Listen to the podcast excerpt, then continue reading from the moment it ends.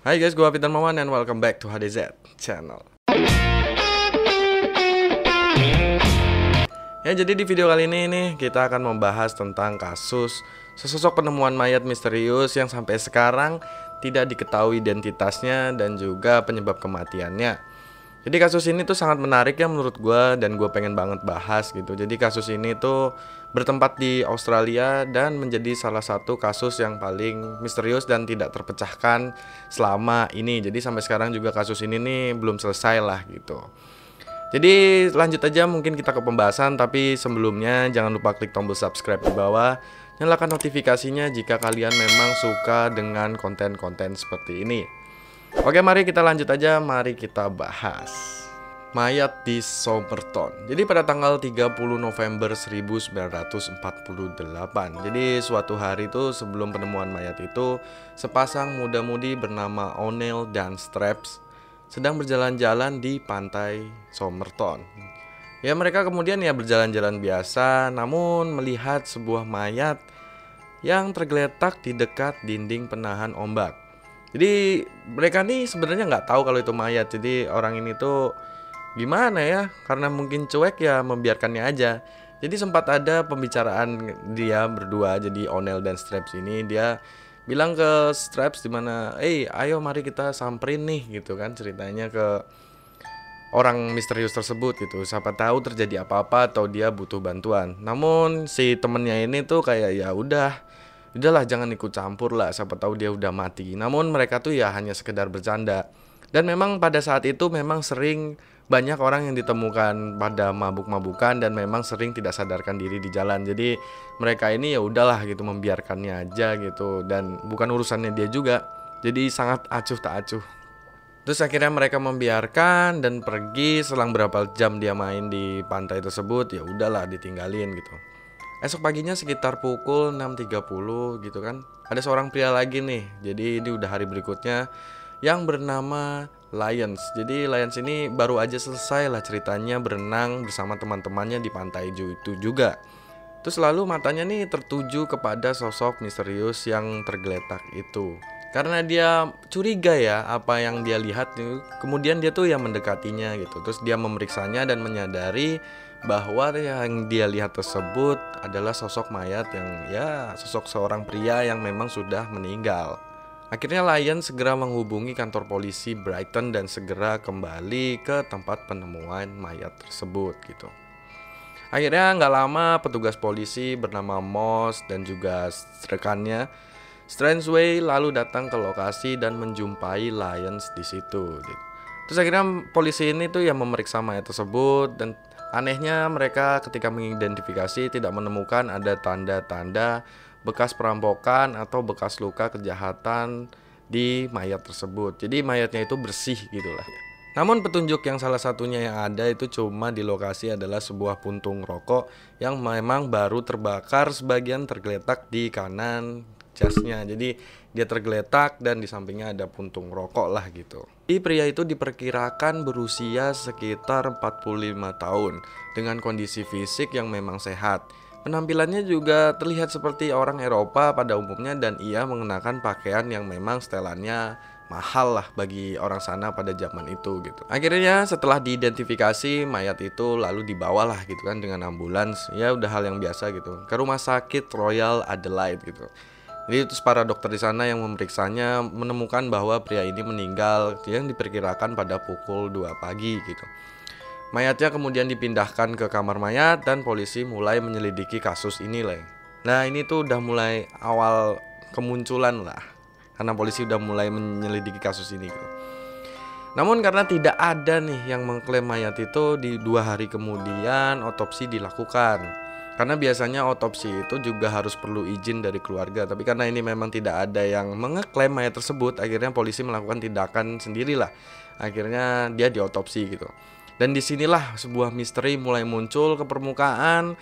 Petugas otopsi juga tidak bisa menemukan penyebab kematiannya mungkin disclaimer aja ya mungkin pada saat itu otopsi pada tahun itu memang kurang canggih jadi ya mungkin agak aneh ya kalau misalnya diotopsi tapi tidak menemukan penyebab kematiannya gitu apakah dia sebenarnya. Jadi dokter nih memang menemukan tanda-tanda keracunan nih pada tubuhnya yang terlihat dari banyaknya darah yang bergumpal di perut dan adanya ciri-ciri gagal jantung gitu.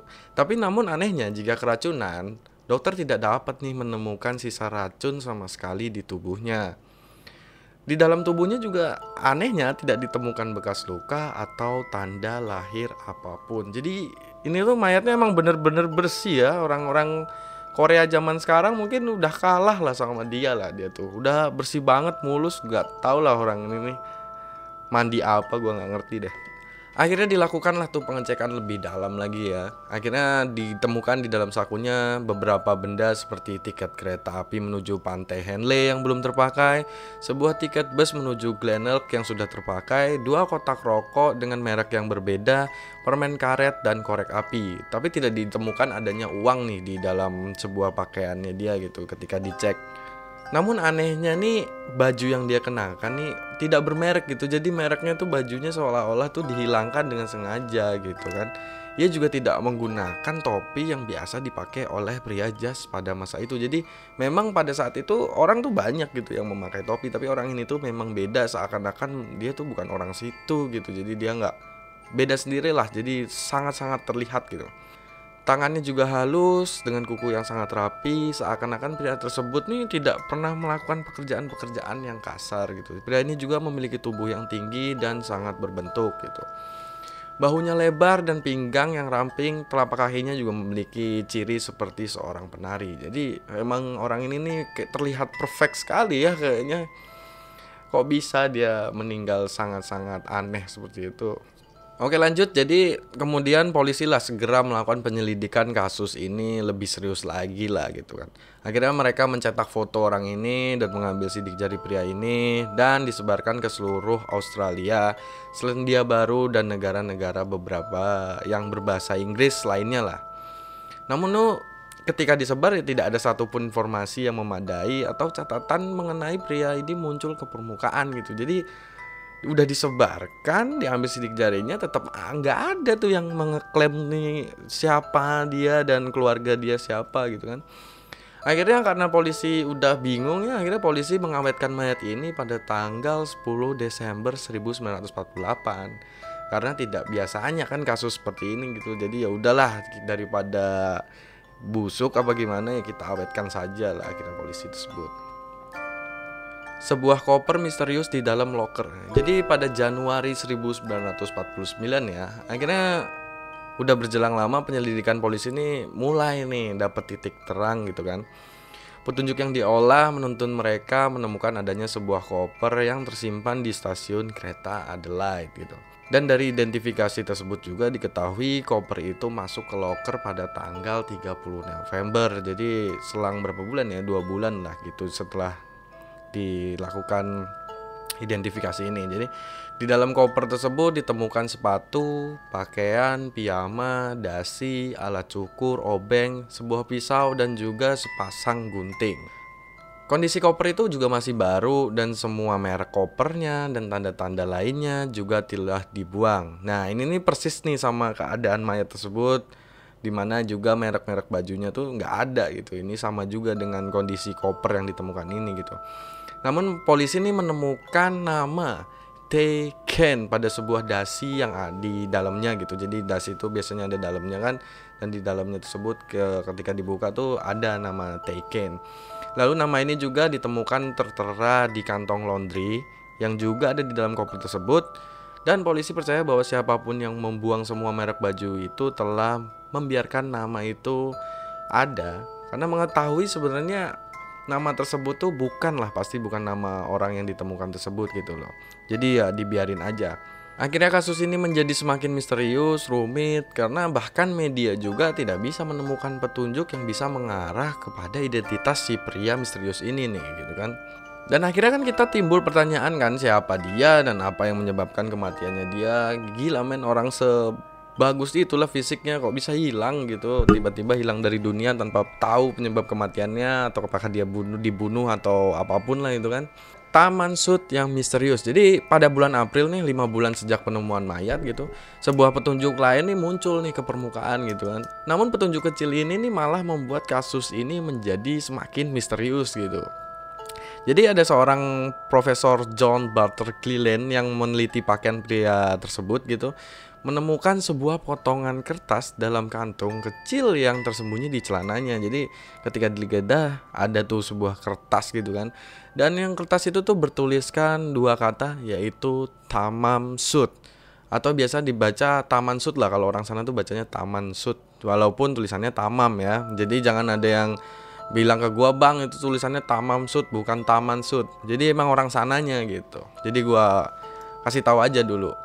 Nah, dua kata ini nih terdengar asing gitu kan bagi para petugas kepolisian gitu kan. Jadi mereka juga nggak pernah dengar gitu. Jadi mereka memanggil nih petugas perpustakaan untuk menerjemahkannya ya, dari kata tersebut gitu.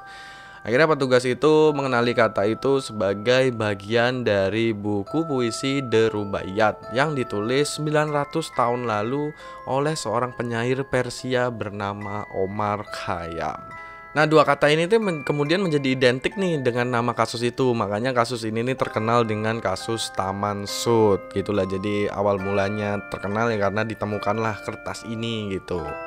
Jadi buku Rubaiyat itu tuh memang ya buku so, buku puisi ya yang memiliki tema tuh yang katanya adalah seseorang itu harus hidup dengan bahagia dan tidak menyesalinya ketika berakhir gitu. Jadi kata taman sud yang dapat ditemukan pada akhir buku tersebut jadi itu tuh emang Taman Sud tuh ada gitu di dalam buku itu di akhir kalimat yang berarti selesai. Itu nggak tahu ya apakah menjadi misteri selesai itu adalah selesai ke mana atau kematian atau apa pun ya pokoknya seperti itulah.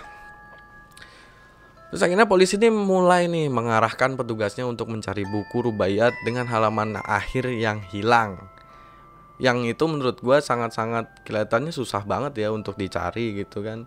Tapi ya akhirnya kemudian apa yang dicari itu berhasil gitu dengan caranya. Akhirnya sebutan liputan media yang membawa satu petunjuk baru gimana disebarkan tuh kalau di mana polisi itu mencari buku itu ada seorang yang datang yaitu seorang dokter yang tinggal di Glenelg datang ke polisi dan menyerahkan buku Rubaiyat karangan Omar Khayyam jadi tuh halaman terakhir buku itu tuh memang juga hilang, tapi polisi tuh nggak langsung aja. Bisa jadi kan karena itu bukunya juga banyak kan sobekannya, mungkin juga karena sobekan karena dokternya sendiri bukan dari buku apa yang ditemukan kertas ditemukan itu gitu.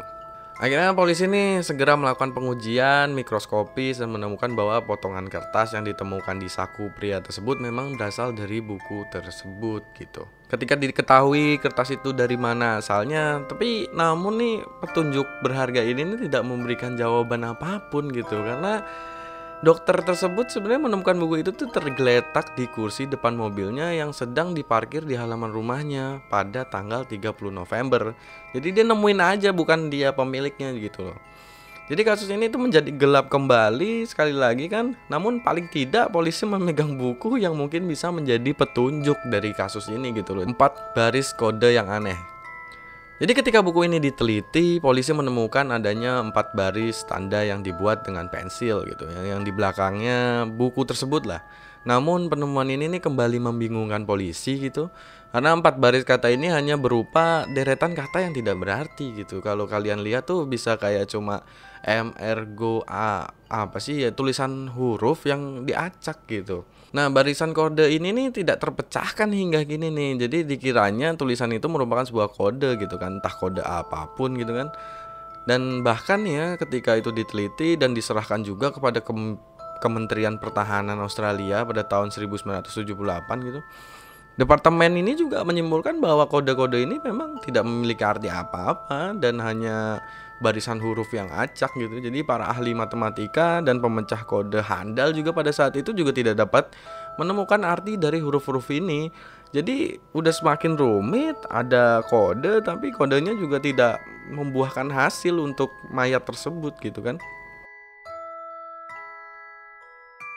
Wanita yang misterius dan Alfred Boxel. Jadi selain kode-kode ini di belakang buku itu juga ditemukan nih adanya sebuah nomor telepon gitu kan. Jadi ketika dilacak nih nomor ini itu mengarah kepada seorang mantan perawat yang berada di Glenelg gitu. Glenelg, gua nggak tahu bacanya gimana Glenelg. Yang lokasinya itu dekat penemuan mayat gitu kan. Jadi wanita ini tuh mengatakan ketika di, disuruh datang gitu kan. Ketika ia bekerja di rumah sakit di Royal North Shore di Sydney, ia memang memiliki buku The Rubaiyat gitu. Namun katanya pada tahun 1944 di sebuah hotel Clifton Gardens ia memberikannya kepada seseorang bernama Alfred Boxall yang bekerja di militer Australia pada saat itu. Jadi mengakunya seperti itu. Jadi ketika ditunjukkan foto mayat pria itu kepada seorang wanita ini, itu wanita ini juga tidak bisa memastikan identitasnya apakah ini si Boxall atau tidak gitu kan. Tapi ya setidaknya polisi ini menganggap wah jelas lah ini pasti si Alfred Boxall gitu kan. Akhirnya polisi ini udah mulai pede gitu kan.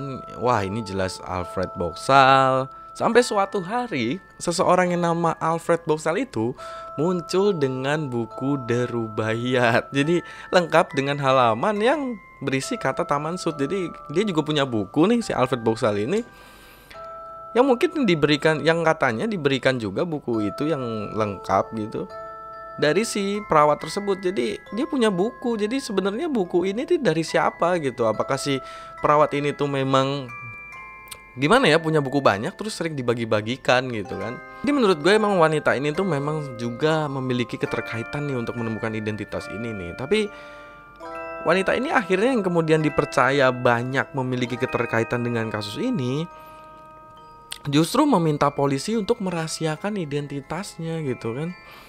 Karena ya menurut dia privasinya akan terganggu gitu loh. Ia juga menolak dikait-kaitkan dengan kasus ini gitu. Namun anehnya pada saat itu polisi itu menyetujui kemauan dia gitu kan yang menurut gue sangat fatal.